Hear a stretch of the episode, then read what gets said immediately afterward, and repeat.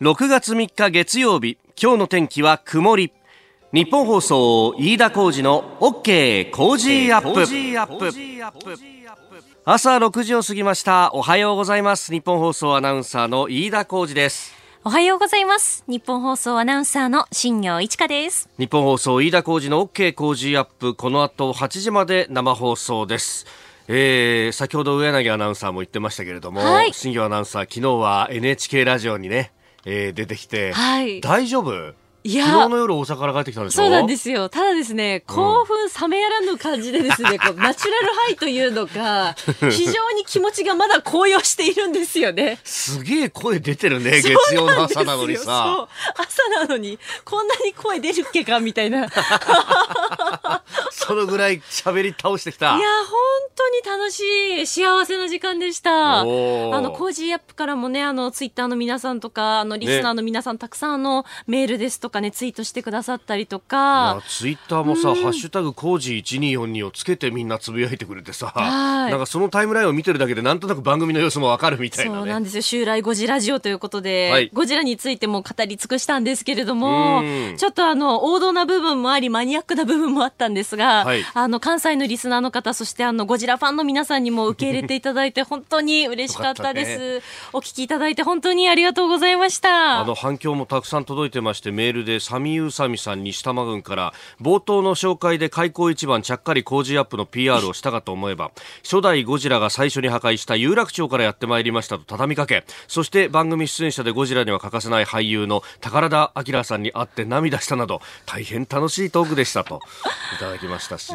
その興奮ぶりをみんな伝えてくれてますよね。ありがとうございます。弁慶さん横浜戸塚区の方昨日のゴジラジオ4時台から聞いてました。ありがとうございます。じゃラジコのねねタイムフリーとかラジルラジルさん、ねえー、新業さんゲストだと思ってたら進行役だったんですね。ね、しかもぐいぐい引っ張って完全に爪痕を残してました、えー、出演者それぞれのゴジラ愛を語る中宝田明さんの一言一言には重みがありました、うん、世界で唯一の被爆国であることを忘れてはいけませんねとまあ、ゴジラ愛を語りながらこう戦後の世相も切っていくみたいなね。そうですね。その当時の、まあ、様子だったり日本どんな雰囲気だったのかっていう部分も宝田さんお話ししてくださっていて本当にこう聞いていて聞き入ってしまうところがたくさんありましたね。本当。はい。もうご一緒できたことが本当に光栄でした。またさ諸先輩方相手に物おじせずにさ完全に溶け込んでたよね。いや嬉しすぎて、ええ、もうお会いできて嬉しいですって思いと一緒にゴジララについてお話ししてくださいっていう気持ちで もうあのみんなで話してたのはもうゴジラファンの居酒屋トークになっちゃったねっていうのは。いやいやい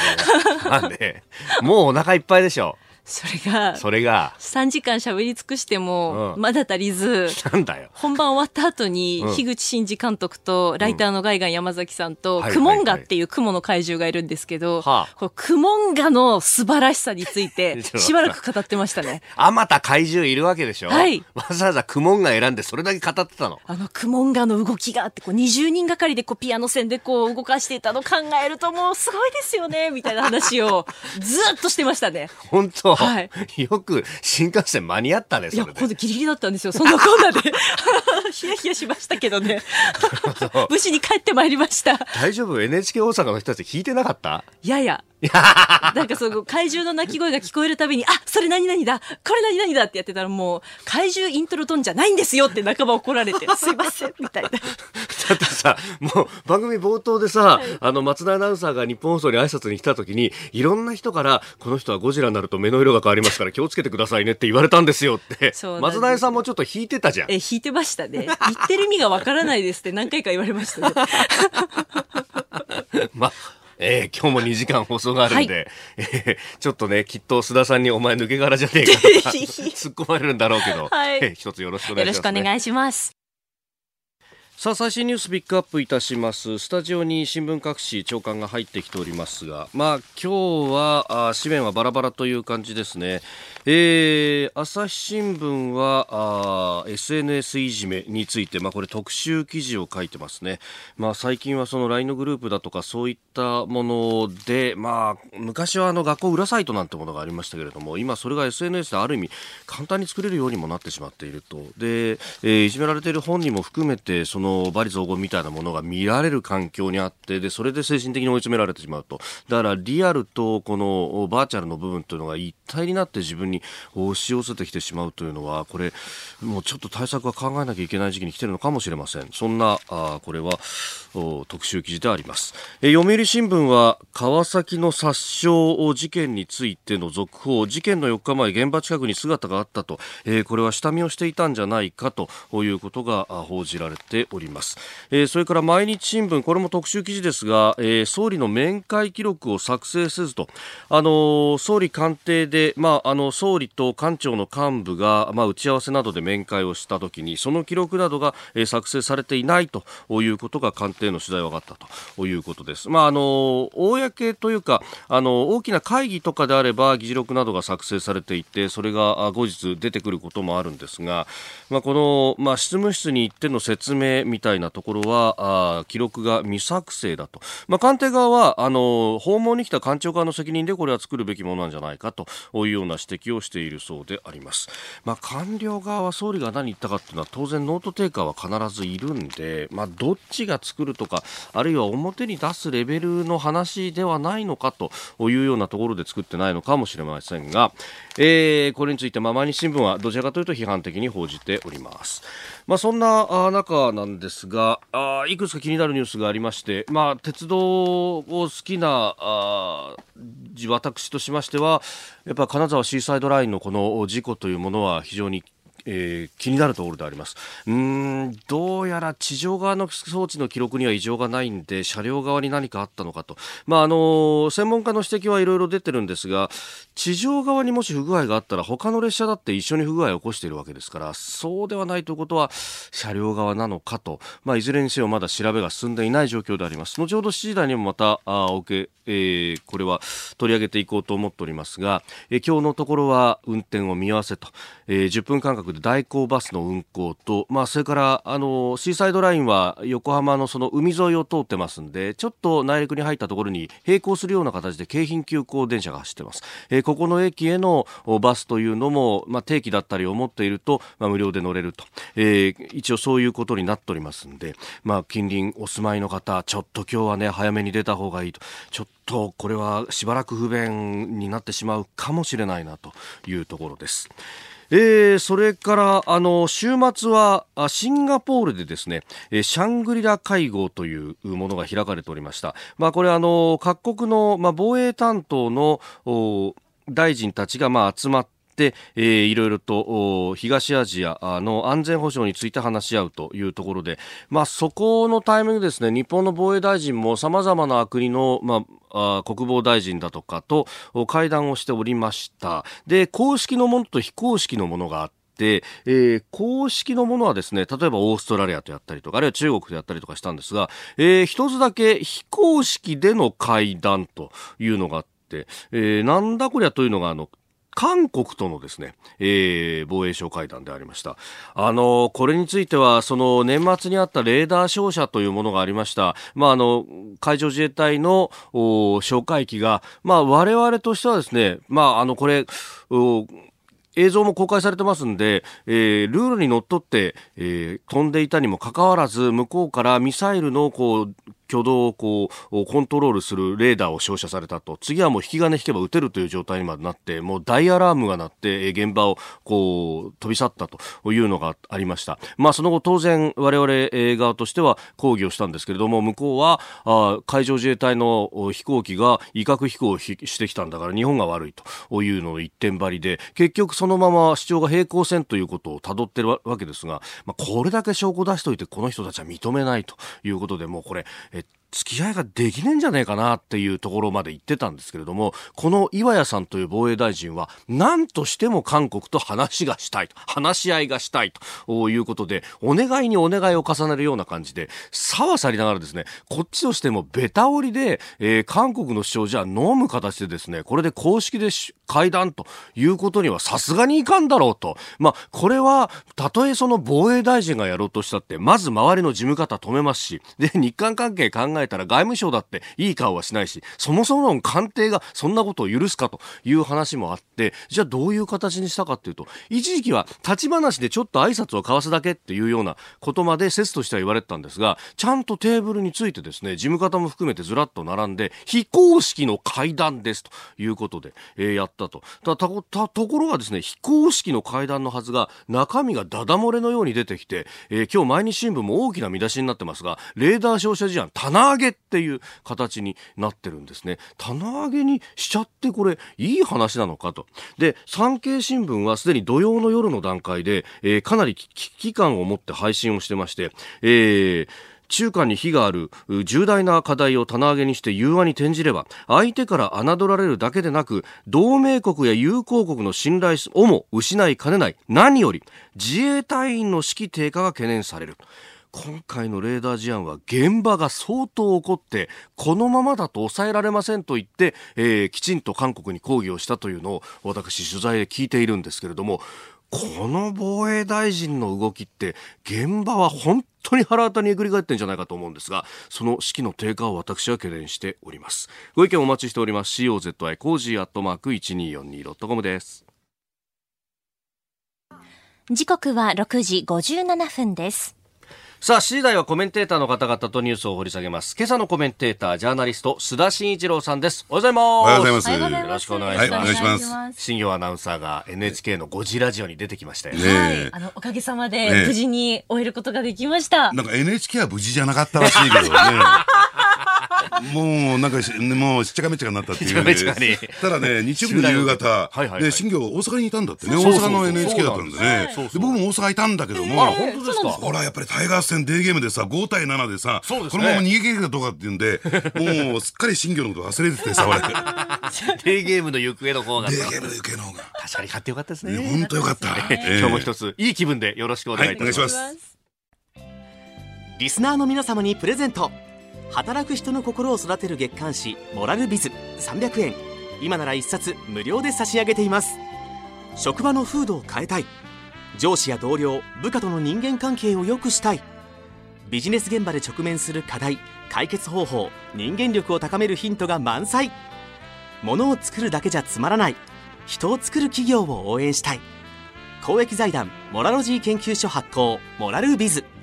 詳しくは日本放送。飯田浩司の OK 工事アップホームページのバナーをクリック。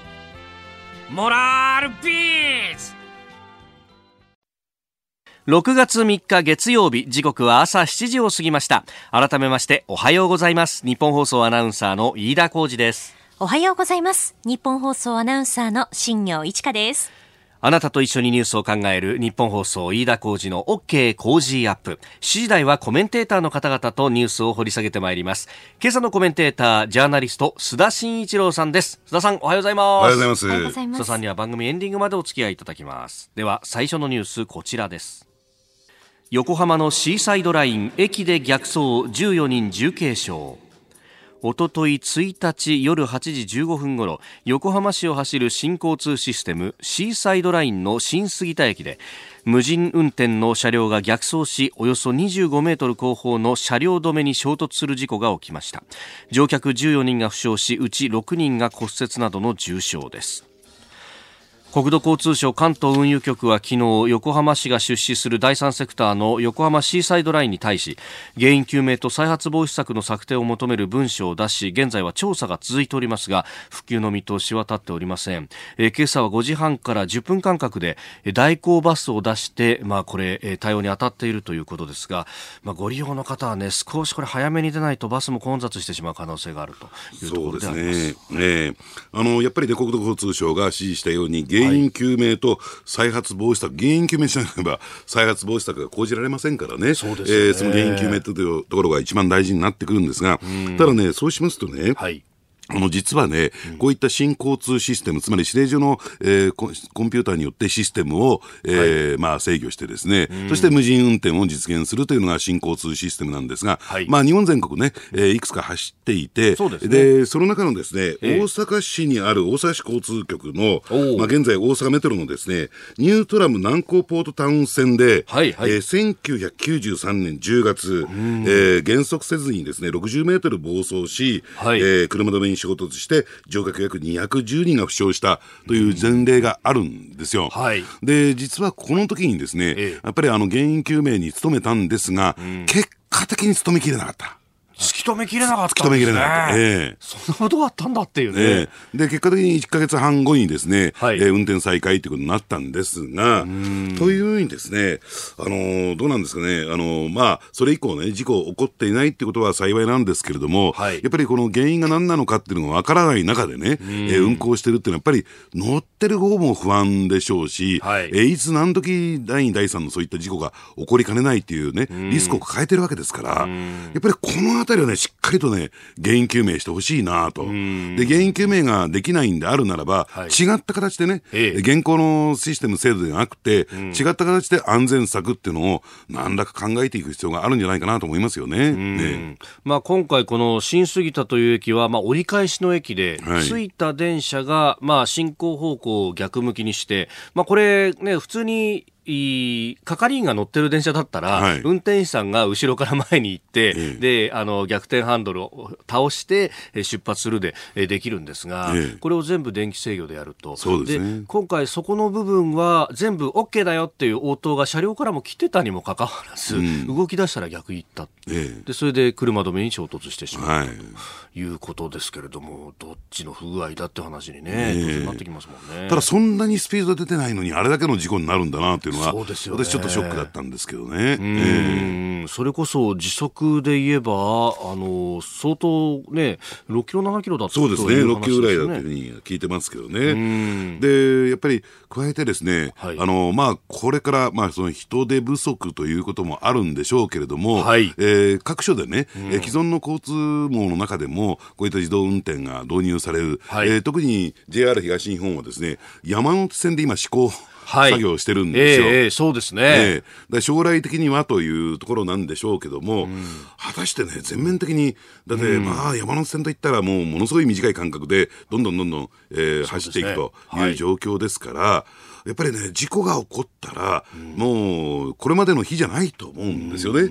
だその安全性というところをどういう形でね、確保していくのかっていうところが、まあ、えー、こういうシステムのですね、大大前提になるのかなと思いますよね。うん、ツイッターなどでは、そのやっぱり電子制御だからハッキングとかって大丈夫なんですかねというような、まあ、まだわかんないですけどね、それっていうのは、でもインフラっていうのもこれは標的になるわけですよね。そうですね。えー、その点っていうのは非常に重要なポイントでしてね。うん、だから、あの、私ね、まあ、こう電車ということではなくて、はい、えー、自動車の自動運転装置の自動自動車、えー、で、これについてもですね、はい、あの、今の技術というんだったらいいんですかね、うん、今のハッキング防止技術では、実現不可能だと思うんですよ。はあ、そうですか。ええ。ー、で、今の状況ですと、ハッキングし、もうしし放題されちゃうというね、うえー、システム管理者になりすましたハッキングっていうのはできるわけですから、はい、で、これをどう制御するのかというね、う実はそのセキュリティシステムが確立してないんですよ。ああ、そっちがむしろ技術的な面というよりは問題になってくる。えー、ただ、個人の運転している車にハッキングなんか起こらないだろうということを前提に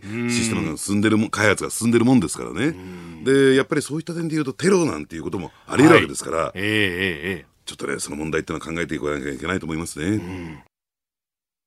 おはようニュースネットワーク。東京有楽町日本放送キーステーションに全国のラジオ局21局を結んでお届けいたします。時刻は7時11分になるところです。おはようございます。日本放送アナウンサーの飯田浩二です。今朝のコメンテーターはジャーナリストの須田慎一郎さん。取り上げるニュースはこちらです。アメリカ来週からメキシコに5%の追加関税。日本の自動車メーカーを直撃。メキシコ政府がアメリカへの不法移民流入に対処していないことを不満としてトランプ大統領が今月10日からメキシコからの全輸入品を対象に一律5%の制裁関税をかけることを発表しました。これによりトヨタ、日産、ホンダ、マツダといった自動車メーカーや東レ、三井化学などの素材メーカーなどメキシコに進出している多くの日系企業に影響が出るとみられております。えー、改善がなければ7月には10%、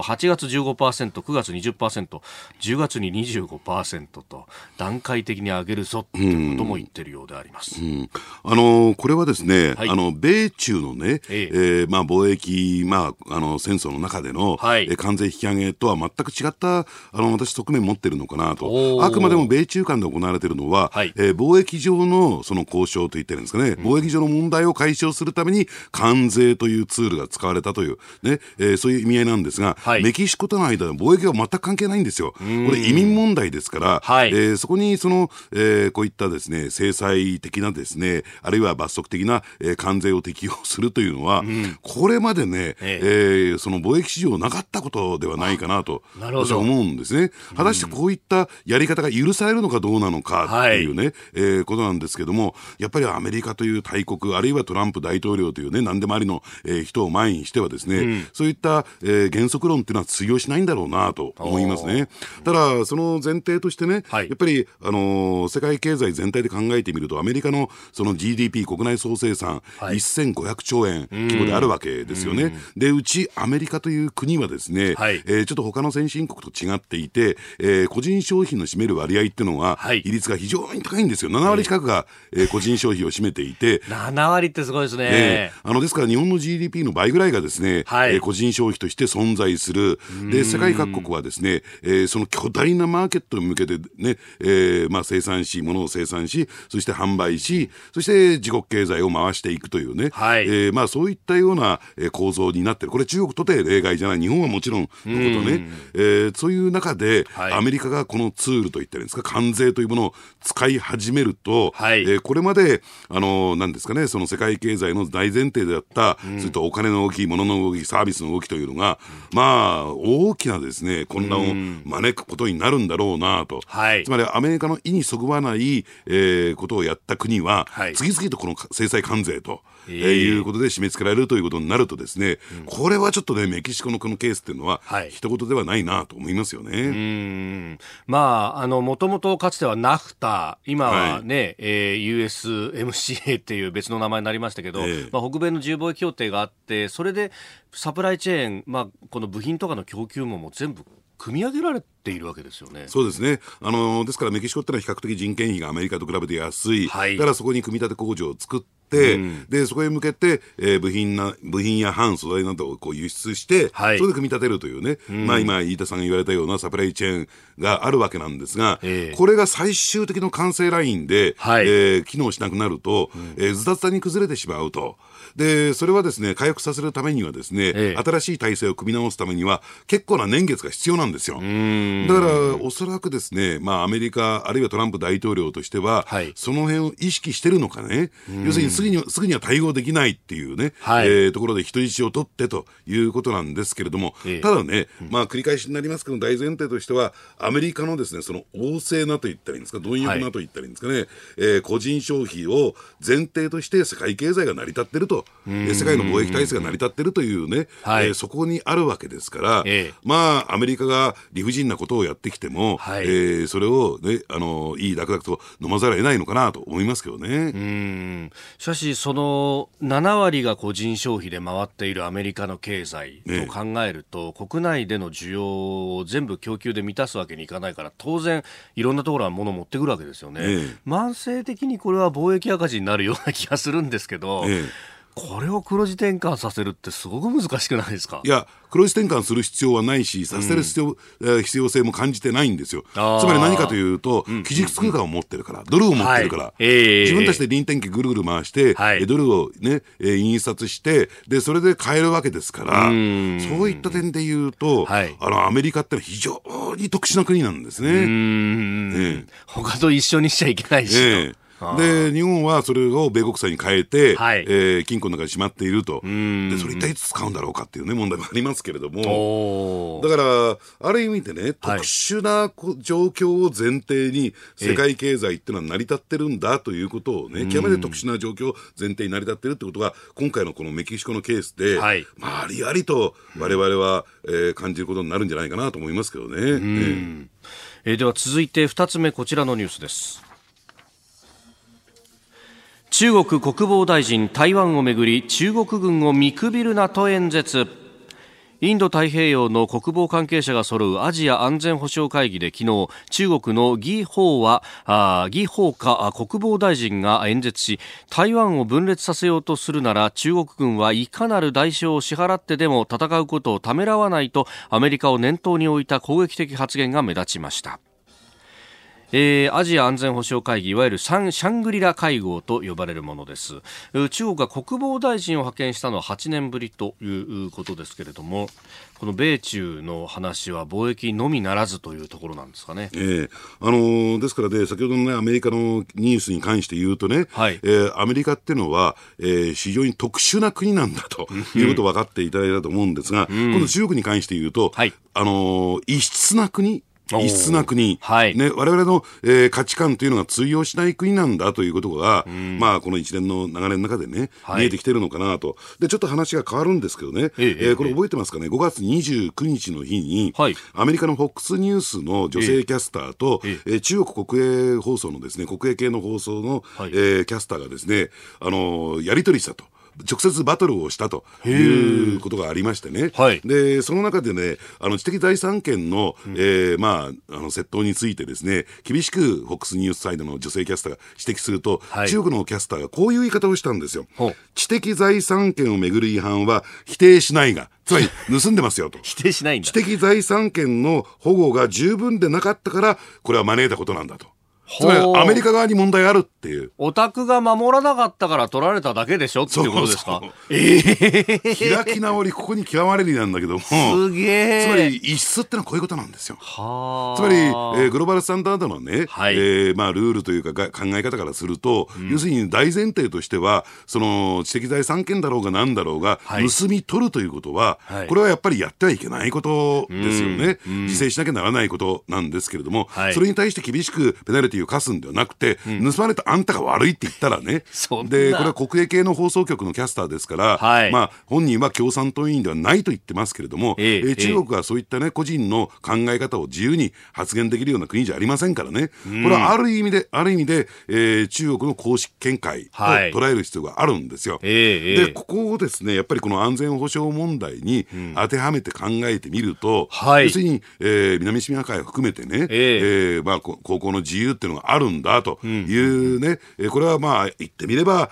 えー、国際社会共通の、えー、概念というか考え方なんだろうけども、はい、そうじゃない異質の考え方があると、えー、そしてそれは、えー、えー、我々の側に寄ってくるわけじゃなくて、はい、彼らは彼らのルールを中国は中国のルールを押し通そうとしてるんだと、えー、これは譲歩するつもりは全くないよと、はい、いうことが今回のシャングリラ会合で伺えたで、その譲歩する、ね、つもりのない中国に対して、はい、えー、じゃあ、えー、我々はですね、どう対峙していくのか、これを真剣に本気になって、え考えていかなきゃならない、これ、いくら交渉して、話し合いをしても、ですね、はい、向こうに譲歩する気持ちがなければね、えー、でまあ、結果的には決裂するわけですから、われわれが向こう側に合わせるという、これ、選択肢はありえないわけですからね。そうですよね、えー、まあ、どっかの大臣が未来志向とか言って、ずっとこうやってますけど、えー、向こうはじゃあ、そういう気持ちでって考えると、えーこっちの考え方変えていかないと。そうですね。ねで、相手が譲歩するのはどういう時かって言ったら、はい、やっぱり力によるね、はい、えー、まあ、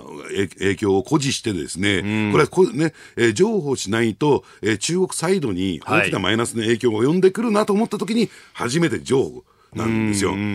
だから、そういった点で言うと、はい、えー、何もやらないままね、ね、あのー、安全、あるいは平和ですよっていうことを前提に交渉したって、向こう、譲歩するつもりなんか、これっぱかりもありませんからね。はい、いや今のその FOX ニュースの須田さん紹介していただいたやり取りって、結局の知的財産権ってところを、例えば領土に言い換えれば。おっしゃる通り。ねえ。ええ、これ全く同じじゃないですか、南シナ海でやったことと。ええで、それがシンクロしてくるでしょ？この、うん、えーうん、あの中国かね、はい、軍の演説と。えー、えー、えー、全全くこう気を一にしてる感じがありますね、ええ、でしかもそれができるだけの力を中国は経済の面でもあるいは軍事の面でも、え、だんだんとつけてきてるっていうか、今もう危ないところまで来てるかもしれない。そうなんですね。ですからもうはっきりとですね異質な価値観を持つ国なんだ、まあ、それがいいか悪いか言いませんよ、はい、そういう国なんだというふうな認識を我々は私たちは持つべきだろうなと思いますね。うん。本当何でも仲良くすればいいって学校の教室でも習ってきましたけど、ええどうやらそれだけじゃいかない世界になってきてるってことですかね。そうなんですね。だから、あの、そういった点で言うとですね、話し合っても解決できないことがあるんだということですね。はい。この時間、須田慎一郎さんとお送りしました。日本放送でお聞きの方、須田さんとお付き合いいただきます。今朝のコメンテーターはジャーナリスト須田慎一郎さんです須田さん引き続きよろしくお願いします、はい、お願いします続いて教えてニュースキーワードですドラッグストア再編ドラッグストア大手の杉薬局とここからファインはおととい経営統合に向けた協議を始めたと発表しました。実現すれば売上高は9000億円に迫り業界トップのイオン系ウェルシアを抜いて1位に躍り出ます。えー、ここからファインは業界大手の松本清とも資本業務提携の検討をしているということで、えー、こことのまあ協議というのももう止めないというようなことでもあるようです、うん、まあ、そう考えると相当大きな、えー、ドラッグストアチェーンになるのかというところですね、えー、あのドラッグストア業界、えー、これまであまり注目されてこなかったですけどね、えー、えー、かなりですね、その業務内容といったんですかね、はい、えー、事業内容が、えー、我々のイメージからかなり変化してましてね、どういうことなのかというと、まあ、ドラッグさん、日本語に合わせて薬局とかね、薬屋さんということなんですけども、えー、えーね、最近はですね、ただ単純に薬だけを扱っている、はい、えー、薬専業店ではなくて、うん、えー、それこそ飲料から、えーまあ、食品からね、はい、食品も弁当とかサンドイッチとか、えー、デイリーと言われているですね。そういう食品まで扱うようになってきていて、うん、まあ言ってみますと朝のこの時間時間帯なんかドラッグストア行ってみますとね、はい、まさになんかコンビニ感覚で利用するみたいなね。そうですね、えー、形で、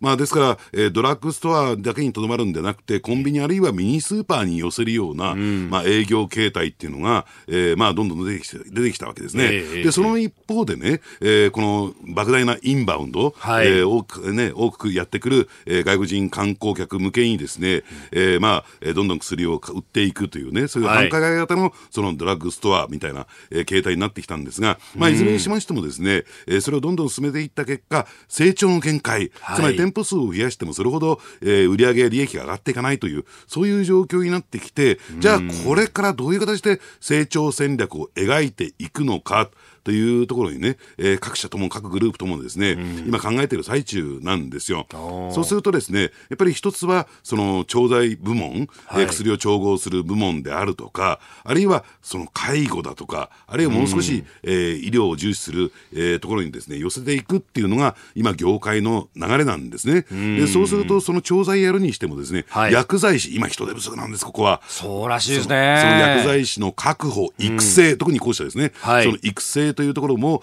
えー、力を入れてやっていかなきゃならない、うん、そうするとですね、えー、まあ言ってみればそれほど数の多くないチェーングループだとね、うん、もう対応できないんですよ、はい、投資が必要になってきますから。ですからその投資資金をつまり規模の利益で投資をするお金をですね、えー、まあ捻出するためにですね、うん、これからどんどんどんどんこういった業界再編というのは加速していくことになるんじゃないかなと。あるいはそのどっかのグループの傘下に入るとか、えー、商社の系列になるとかというような動きが加速していくんではないかなと思いますね。あこれもやっぱりそうなるとコンビニ業界とかとも同じである程度の数に集約されていくって方向にこれから進んでいくんですかね。そうですね。で加えてですねだからこのライバルは、今までそのコンビニとかスーパーっていうところになりましたけども、うん、そういったところもですね、どんどんどんどん強化されていく。ですから、えー、逆にコンビニ業界も一部にね、はい、その薬局とのそのコラボレーション、つまり24時間ね、はい、営業してますから、えー、えー、やっぱり薬っていうのは別に昼間だけ必要なものじゃありませんからね。はいでそのあたりで、えー、コンビニ業界もドラッグストア化しているところも一部に出てきてる。このあたりの境界がなくなっていくんではないかなと思いますね。うん。いやあのうちの近所もすごい増えてるんですけどこのドラッグストアが、ね、食品が安いんですよね。そうなんですね。あれでお客さん引っ張ってくるみたいな戦略もあるらしいですね、えー、あのですからそのコンビニエンスストアと競合しているとはいえ、コンビニは値引きは基本的に原則的にはしませんからね。確かにそうですね、えー、ですからそういった点で言うとですね価格重視の人はドラッグストアへという。そういう使い分けが出てきてるんですよ。カップラーメンとか安いんですよね。飲料も安いです、ね、確かに、えー、そうそうそう、200、2リットル入りのなんかペットボトルが100円切るみたいな、はい、こんなに安くして、どうやって採算取るんだろうと思うんだけど、えー、他に薬とかも売るから。ええ。ー、まあそれで客要請をして、えー、来てもらおうということなんでしょうね。うん、えー、まあこれで、あと、大阪にこの間時にびっくりしたのが、もう、あの、店の前で中国語で呼び込みをやっていて、で、あのドラッグストアがですよ、ええ、で、こんな薬もあります、こんな薬もありますって、おそらく言ってんだろうな、みたいな、え、インバウンドの方でもこれ主役ですよね、もうね。そうですね。ですから先ほどの繁華街型っていうのはもうそっちに特化していて、はい、ですからレジなんか行ってみますとね、はい、えー、日本人向けのレジよりも外国人観光客向けのレジの方が数が多いというね。免税レジで銀蓮使いますみたいなやつね。ああいうの多くなりましたね。いや時代は変わってるしそれに合わせて再編も進んでいくと。そうですね、はい、え今日のキーワードドラッグストア再編でした時刻7時43分になるところです。お送りしております日本放送飯田浩二の OK 工事アップ。お相手、私日本放送アナウンサー飯田浩二と新業一華がお送りしています。今朝のコメンテーターはジャーナリスト須田慎一郎さんです。須田さん引き続きよろしくお願いします。お願いします。続いてはおここだけニューススクープアップです。この時間最後のニュースをスカープアップ日米韓の防衛大臣会談北朝鮮への対応でずれ日本の岩谷防衛大臣、アメリカのシャナハン国防長官代行、それに韓国のチョン・ギョンドゥ国防大臣がシャングリラ会合が行われたシンガポールで会談しました。5月に短距離弾道ミサイルを発射した北朝鮮について認識のずれがあり、協力には課題が残る結果となりました。まあ、これ、えー、いろんなずれがありまして、まあ、日本側としてはあ国連の制裁決議違反であるということを言っています。アメリカも当局者は制裁決議違反だと言っているんですがトランプ大統領だけは気にしないと言っている、うん、でえー、韓国側は分析中と述べるにとどめているというところです、うん、あのー、ですからね、これ、ミサイル発射に関して言うと、ですね、はい、あのー、事実関係の検証というところは、やっぱりやきちんとやるべきではないかなと、うん、でそれをね、やっぱりトランプ大統領のように、はい、えーえー、まあ、制裁決議違反だけれども、えー、今、米朝交渉をやってるので、うん、えー、ことさらそれについてはね、えー、まあ、まあ、大きく問題しないという、こういうスタンスはあってもいいんだろうと思いますよ。はい、ただ、そこの、えー、事実関係の検証も、はい、えー、何らかの思惑でできないというのはね、うん、でそこはどうなのかなと、えー、えー、思いますよね。だからそういった点で言うと、どうなんでしょうね、今、韓国っていうのは、うん、えー、まあ、さっきの話じゃないけれども、はい、えー、ね、日米にとって、えー、同じ価値観を共有できない異質の国だということにも、このなりかねないなと、えー、思いますよね。で、そしてもう一つはね、はい、やっぱりこの北朝鮮問題をめぐって、ええ、で安倍総理は、これ間違いなくトランプ大統領と連携プレーを取ること取っているんですけれども、うん、前提条件をつけないで、はい、えー、金正恩、えーね、国あの委員長と、えー、会談を持つ、会見を持つというような方針を表明してますよね。そうですね。でこれを受けてね、うん、えー、韓国サイドが、はい、まあ、国上院を中心にですね、うん、日本国内で妨害工作に今入ってるんですよ。え、そうなんですか、えー、だから要するにこれ韓国が絡んでないもんですから、噛んでないもんですから、はい。えー、要するに勝手な動きをされると、うん、えー、まあ、えー、南北のね、関係にひびが入る、あるいは場合によってはですね、韓国が、えー、まあ、置いてきぼりにされるというようなことをおそらく懸念してるんでしょうけれども、えー、これに対して、横やり横やりを入れるかのようなね、はい、えー、動きを見せてるんですね。はだからやっぱりそこでは、えー、韓国というね、はい、まあ、存在が、この北朝鮮との交渉には必要なんだと、そこをね、えー、まあ、置いてきぼりにすることは許せないっていう、まあ、思惑もあるんでしょうけれども、えー、ますますですね、えー、日韓の間、その、そのいう点でおいてもですね、はい、えー、まあ、距離が広がっていくんではないかなと思いますね。はあ、いや、結構あのアメリカ側が韓国のその仲介に対しては不信感があるみたいな報道もされてますよね、ええ、そもそも仕事してなかったんじゃないのってこっちとしては思っちゃうんですが、うん。あのー、ですからね、え韓国としては自国の価値価値を高めるためにも、はい、やっぱりね、えー、自分たちを通さなければ、えー、北朝鮮との交渉はうまくいきませんよと成功しませんよというようなそういう状況を作ることが今の韓国のですね、えー、最大のプライオリティになってるのかなと。いうふうに伺えますよね。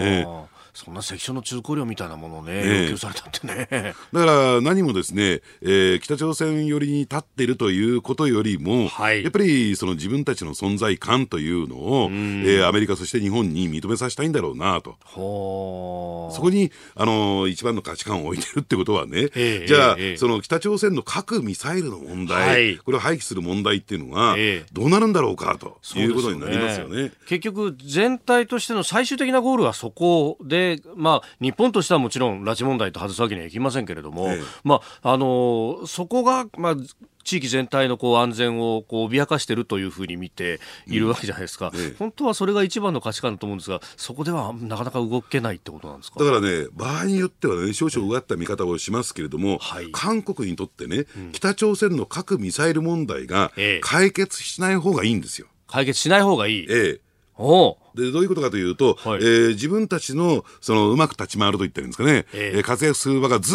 っと継続されていくという状況になりますから常に出番がある状態になると。えー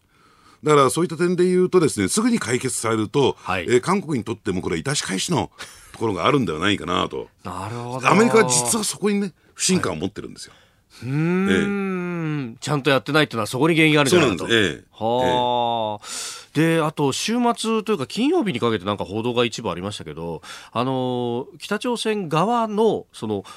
交渉相手といいますかアメリカとやってる時にワシントンでやってた人たちが結構こう粛清されてんじゃないかみたいなことが韓国の一部報道でありますよね。ええ。あのー、ただですね、ええ。えー、韓国の報道っていうのはですね、はい、ちょっと取材が分からなくなるとしばらく姿を消すとですね、ええ、すぐああいった形で処刑されたんではないかということを過去ね、えー、繰り返ししやってきたえー、報道なんですね、はい、ですからね、これはね、また違った形で検証してみる必要があるんですけれども、ただね、私思いますに、はい、あの以前この番組で申し上げたように、本当に金正恩委員長は、全権を握っているのか、すべての主導権を握っているのか、要するにそこは、うん、あのね、二極化してるんではないかっていう指摘をさせていただきましたよね。はい、ね。もしあの報道が事実とするならば、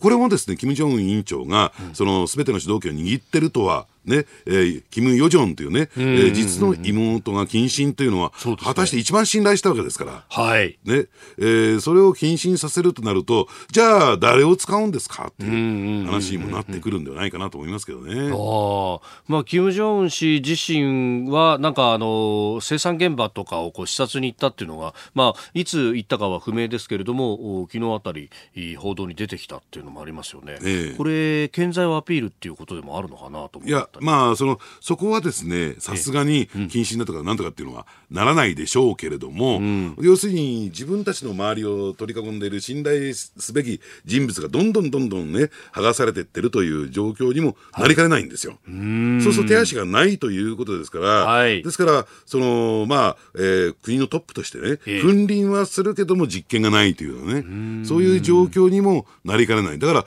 このね、えー、まあ言ってみれば、処刑であるとか、はい、ジョン氏の、えー、謹慎だよとかっていうね、情報というのは、はい、やっぱり徹底的に検証していく必要があるし、ただそれは、あのー、まあ、あの、韓国のですね、その一部報道が出たから、はい、それを全幅の信頼が置けないという中で、日本としてね、独自に、だって、えー、朝鮮日報が報道したっていう報道しかないじゃないですか。そうですね、今のところそれしかない。自ら検証できないんですか、これは。その状況をちょっとね、危機感を持つべきじゃないかなと思いますね。はいえー、今日のスクープアップ、まあ、北朝鮮についてのお話でした、えー、このコーナーも含めてポッドキャスト YouTube ラジコタイムフリーでも配信していきます。番組ホームページご覧ください。